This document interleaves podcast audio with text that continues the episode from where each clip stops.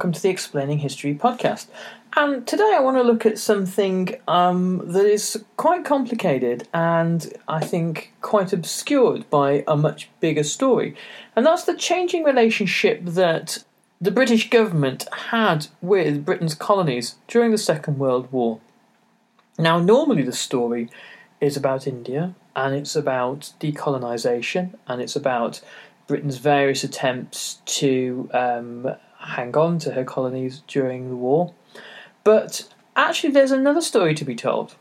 There's a story of a changing relationship um, that is based on economic necessity. Britain is absolutely desperate to hang on to her colonies because they're enormous sources of manpower and raw materials, and they're huge sources of finance. Britain is indebted to Canada at the end of the war, as she is to the United States. But also, it's, it's less well known that Britain was also indebted to India and a number of the, the non Dominion colonies. Um, the man, manner in which Britain manages those debts is more than a little underhand. Britain manages those debts from London. So instead of being written down as a debt, it was written down as a sterling balance that was uh, not so much a uh, a debt from one country to another as uh, a transaction between different parts of the empire. So it doesn't really appear on the balance sheet. It's rather the rather similar to how multinational corporations um, write checks to uh, different uh, aspects of themselves these days. Um, however, what it did mean is there was a net flow of uh, material and financial resources from India to Great Britain. Now, food production is the fundamental basis of uh, most dealings between colonies and the imperial centre. Uh, Great Britain is obviously very keen to make sure that there is a flow of food resources from the colonies to um, the uh, to to Britain, and there is a view that, well, the colonies have lots of territory, lots of land, and they should be more than capable of producing food for themselves and surpluses uh, for the British under um, blockade uh, from uh, German U boats. Um, Kenya is uh, seen as a, a, an ideal um, an ideal site. There are lots of uh, white colonist farmers who who lived really the high life in Kenya um, as uh, colon- uh, colonial uh, cattle ranchers, in essence, and, and view their work in um, rearing cattle and, let's face it, uh, in enjoying a rather uh, more peaceful uh, war um, as really kind of their their contribution to the war effort. Um, the reality, however, for black Kenyans is that there were near famine conditions in Kenya during the war. And um, during the 1930s, Kenya had been encouraged to produce a kind of a, a, surplus, a glut of food, which had driven down agricultural commodity prices, once again providing uh, the empire with uh, cheap foodstuffs, but having serious implications for Kenyan farmers, particularly smaller and more impoverished ones. But the war managed to put um, various uh, conflicts on hold. Um, the land grab that white colonists had engaged in in Kenya, um, taking over land and throwing the indigenous peoples off it, um, uh, is temporarily suspended.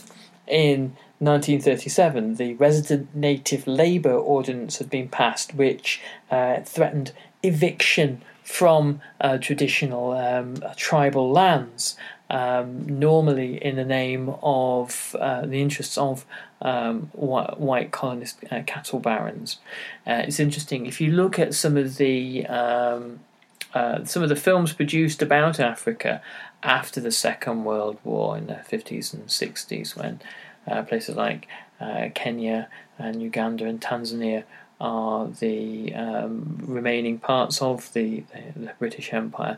Things such as Born Free, the story of the, the Adamsons. Um, the when you actually look at the rhetoric of people like Joy Adamson, she's constantly referring to the uh, Tanzanian um, tribes people who'd inhabited her land, or she'd inhabited theirs, really, let's face it, uh, for time immemorial.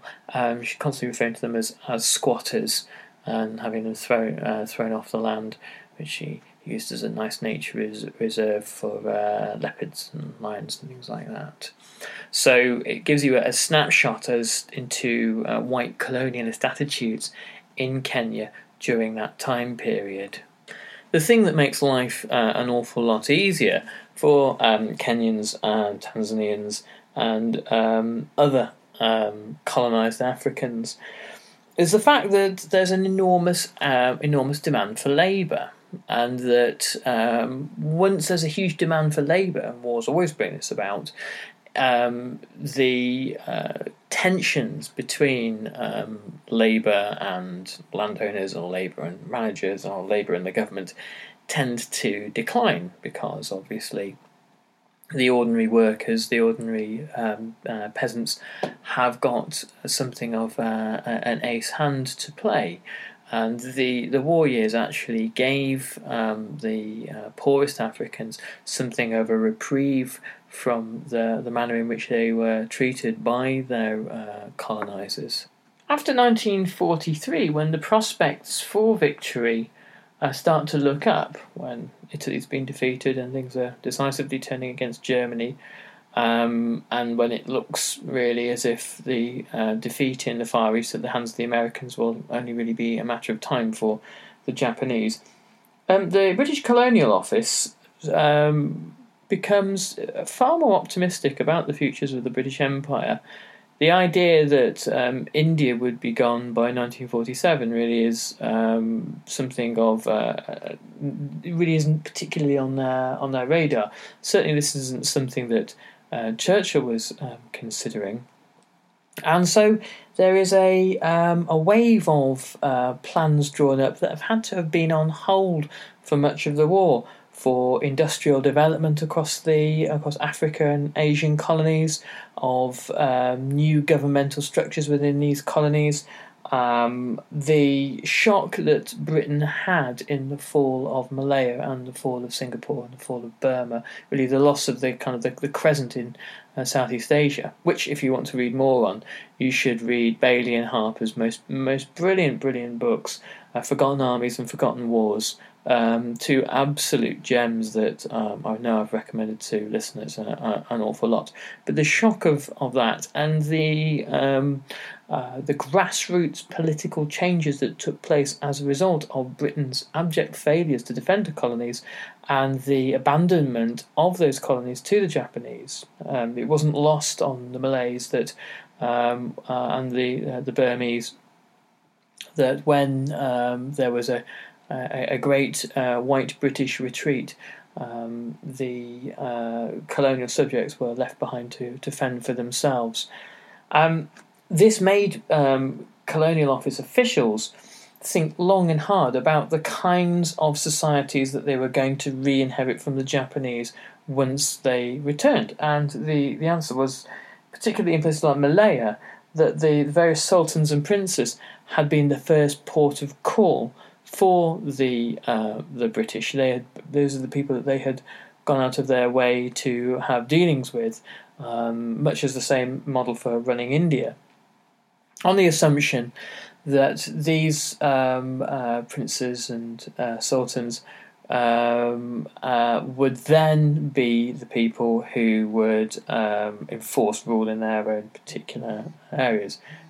This um, pre war system of rulership was going to come to an end. You had um, an ethnically diverse um, Malaya that had been uh, hugely brutalized by uh, Japan. This had and the departure of the uh, British had led to um, the development of deep ethnic tensions. Um, the Chinese, uh, Malay Chinese, were seen as synonymous with support for the Malay Communist Party. Um, the uh, there were uh, Indian. Uh, an Indian uh, immigrant population who were uh, treated really quite badly, and the idea that you could return to uh, this old kind of um, Raj style government where British administrators used local plenipotentiaries uh, to uh, potentates um, to um, rule was um, clearly unworkable. Instead, a, a, a more modern system of government was going to have to be needed to put the government to put the country back together. Also, this is how the British perceive things. Uh, the reality, of course, um, was that uh, the country was not going to return to some kind of uh, colonial plantation system that had been established. In fact, um, the uh, the lives of poor planters who are treated, or poor plantation workers, shall I say, who are treated abominably um, on the, the rubber plantations of, of, Malaya. Meant that at, at, the end of the war there was a large number of people who benefited very little from colonial rule, had no role or no place in um, the uh, colonial system who were often referred to as squatters, who were looked upon by uh, Malays and by the British with immense suspicion that they might be involved with the, the communists, and were, in the eyes of colonial administrators, particularly back in London, either a threat to the uh, continued colonisation of Malaya or um, evidence of the uh, disastrous short sightedness of British rule in Malaya. Um, there were some colonial um, mandarins in Whitehall that thought the best thing to do was to democratise Malaya as quickly as possible and bring these uh, potential um, threats to um, British um, rule uh, into the tent. There were others that believed that um, a, a war, uh, which eventually comes, uh, civil war with the communists, was inevitable and desirable, and it was going to be these um, dispossessed uh, squatters, the the, the poor, um, who were clustered around uh, plantation estates, who uh, were going to be the, the main source of succour and comfort to the communists. Britain had uh, its own Malay planning unit uh, from quite early on in the war, and it viewed itself as the kind of the government in exile. Um, and the idea that Britain would be reunited with Malaya um, was uh, an incontrovertible faith in in their eyes. Um, the uh, there's a very interesting episode uh, which perhaps tells you a lot about Ready to pop the question? The jewelers at BlueNile.com have got sparkle down to a science with beautiful lab grown diamonds worthy of your most brilliant moments. Their lab grown diamonds are independently graded and guaranteed identical to natural diamonds, and they're ready to ship to your door. Go to Bluenile.com and use promo code LISTEN to get $50 off your purchase of $500 or more. That's code LISTEN at Bluenile.com for $50 off. Bluenile.com code LISTEN. Ryan Reynolds here from Mint Mobile. With the price of just about everything going up during inflation, we thought we'd bring our prices down. So to help us, we brought in a reverse auctioneer, which is apparently a thing. Mint Mobile unlimited premium wireless. Ready to get 30, 30, bit to get 30, bit to get 20, 20, 20, bit to get 20, 20, bit to get 15, 15, 15, 15 just 15 bucks a month. So, Give it a try at mintmobile.com/switch. slash $45 up front for 3 months plus taxes and fees. Promo rate for new customers for limited time. Unlimited more than 40 gigabytes per month slows. Full terms at mintmobile.com. Many of us have those stubborn pounds that seem impossible to lose, no matter how good we eat or how hard we work out. My solution is PlushCare. PlushCare is a leading telehealth provider with doctors who are there for you day and night to partner with you in your weight loss journey. They can prescribe FDA-approved weight loss medications like Wegovy and Zepbound for those who qualify. Plus, they accept most insurance plans. To get started, visit plushcare.com slash weight loss. That's plushcare.com slash weight loss. The uh, the prospects for Britain in uh, Malaya when uh, Britain had a, a, mass amphibious landing that came just after the dropping of the atomic bomb. So, following Japan's surrender, um, they uh, the British um, seized back Malaya, and they had to be seen to be doing it with a show of force, even though the Japanese had kind of already surrendered. Japanese officers who saw the, the, the, British landing, and bear in mind that this is uh, long a year after D-Day. They said, "Well, it's it's kind of a good thing we'd already surrendered for you for your lot because where we are, we could have mown you all down." Um, and so uh, the um, British desire to uh, re-establish themselves in, in Malaya had to be symbolic, and had Britain really had to have fought for Malaya to reconquer it, it would have been incalculably expensive and uh, disastrous, and not least because there was uh, a large part of the multi-ethnic Malay population that was very reluctant to see Great Britain return. The uh, historian Tim Harper on this subject has said that Malaya's post war renovation was an attempt to replace the confused loyalties of the pre war period with a sense of allegiance to the colonial state.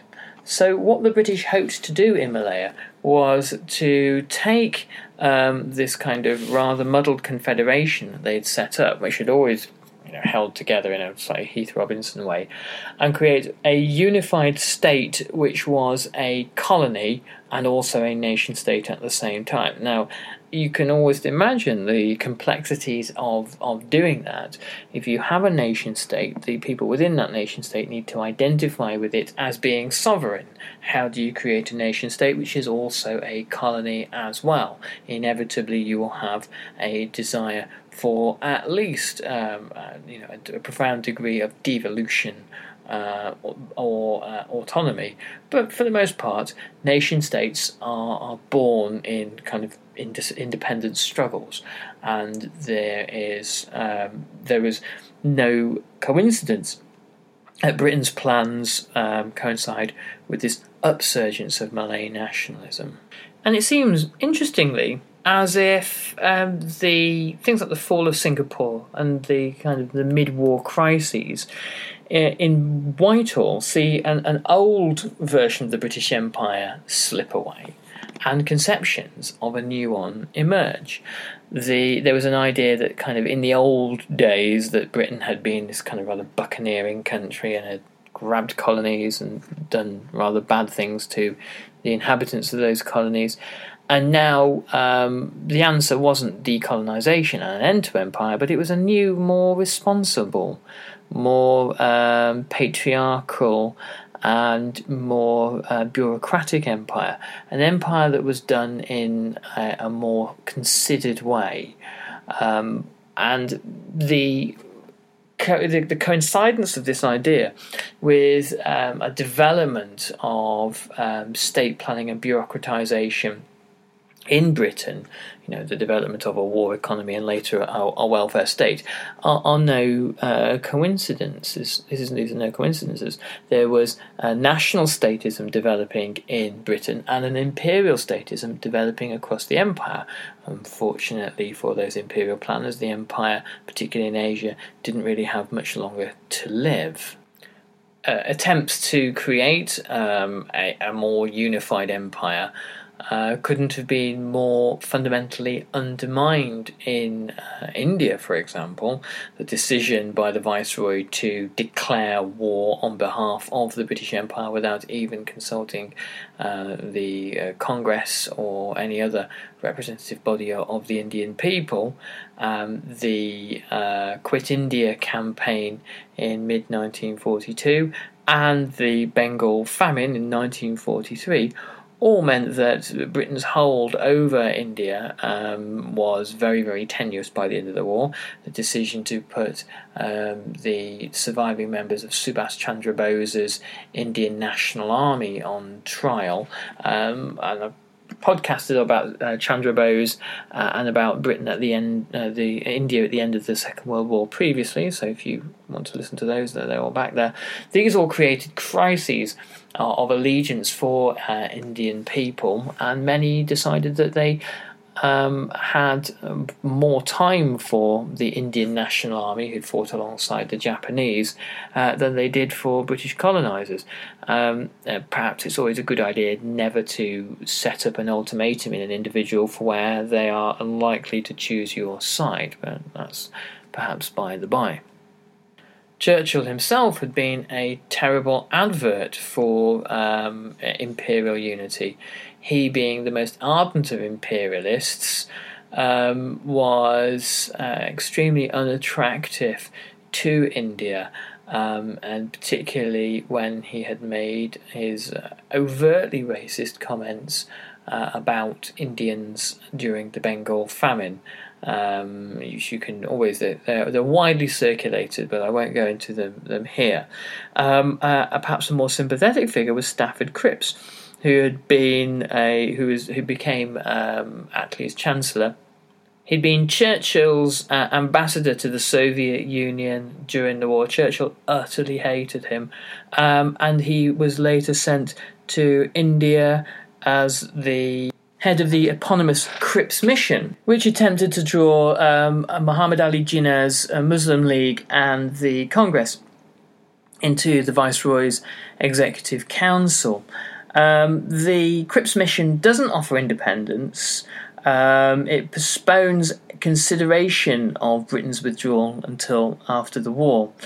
And Gandhi rubbishes the Cripps mission. He calls it a post dated check from a failing bank and Cripps was unable to uh, present a compelling uh, shape of a future India that either the British, i.e., Churchill, or the Indians um, Gandhi and Nehru uh, were likely to have any interest in at all. Principally, um, if there was to be independence, under what terms, under um, who, uh, you know, where would power lie? Which princely states would be able to opt out of a new Indian nation or confederation? What would be the fate of um, a, a, Muslim state or Muslims within uh, a new Indian state? None of this is really fully articulated. And the only hint that um, Cripps does give is one that makes Gandhi's blood run cold. The idea that possibly um, there could be opt out clauses. Cripps doesn't really quite make that clear, but Gandhi sees the, the, the division of India right there. However, the failure of the Cripps mission um, was really a cosmetic compared to the failure of the British to be able to um, feed Bengal. Um, the breakdown in the distribution of foodstuffs um, so that um, the province um, could uh, eat and survive, and the uh, loss of an estimated 3 million lives um, meant that British legitimacy in India ended at that point. Uh, without going into the famine itself, because that's a subject of an entirely different podcast, I think. It's a, a big, big topic area. But the reasons for the famine are firstly that um, Japan's advances into Burma had cut off flows of uh, foodstuffs from Burma to Bengal. Um, the fear that the Japanese might use uh, Bengali boats to um, cross over into India uh, meant that uh, a lot of the uh, transport um, along the uh, river Ganges were destroyed, and the priority for Britain was to ensure that foodstuffs were not diverted to um, deal with starving populations uh, away from uh, vital supplies for armies. Um, the imperial centre um, and its needs came before the needs of subject peoples. And the, the the point being, I think that within the British Empire, at least, a fair degree of consent was always needed for people to uh, permit themselves to to be ruled. Um, there was a reason why Britain was able to rule a large uh, subcontinent like India, and it was that at certain periods of time there were certain net benefits to certain demographics and political uh, political strata within India. The moment that that's gone, the moment that Britain is a net loss for everybody, then Britain's rule over India also also uh, evaporates.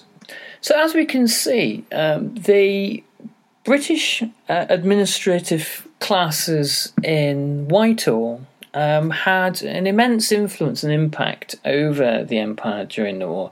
There were periods where they believed that um, a new and rejuvenated, perhaps slightly streamlined British Empire could establish itself after the war. And there were other moments where they saw new conflicts arising. And there were points at which they uh, hoped India, for example, the most important part of the empire, could be retained, and moments where they suspected that certainly wasn't able to happen. The interest, well, another interesting facet of all of this eh, are changing American attitudes towards the British Empire. The uh, American uh, forces fighting in Burma and China looked upon the British Empire with a great deal of disdain.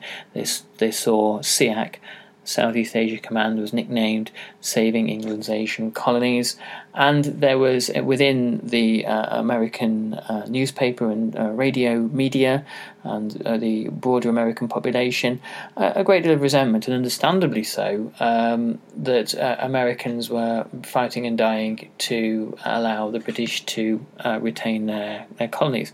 However, at the end of the war, as the possibility of communist takeovers in places like um, Malaya, Indonesia, and Vietnam presented itself, Harry Truman, um, successor to Roosevelt, was more than happy for the British to return to. In fact, they returned to all of these um, places.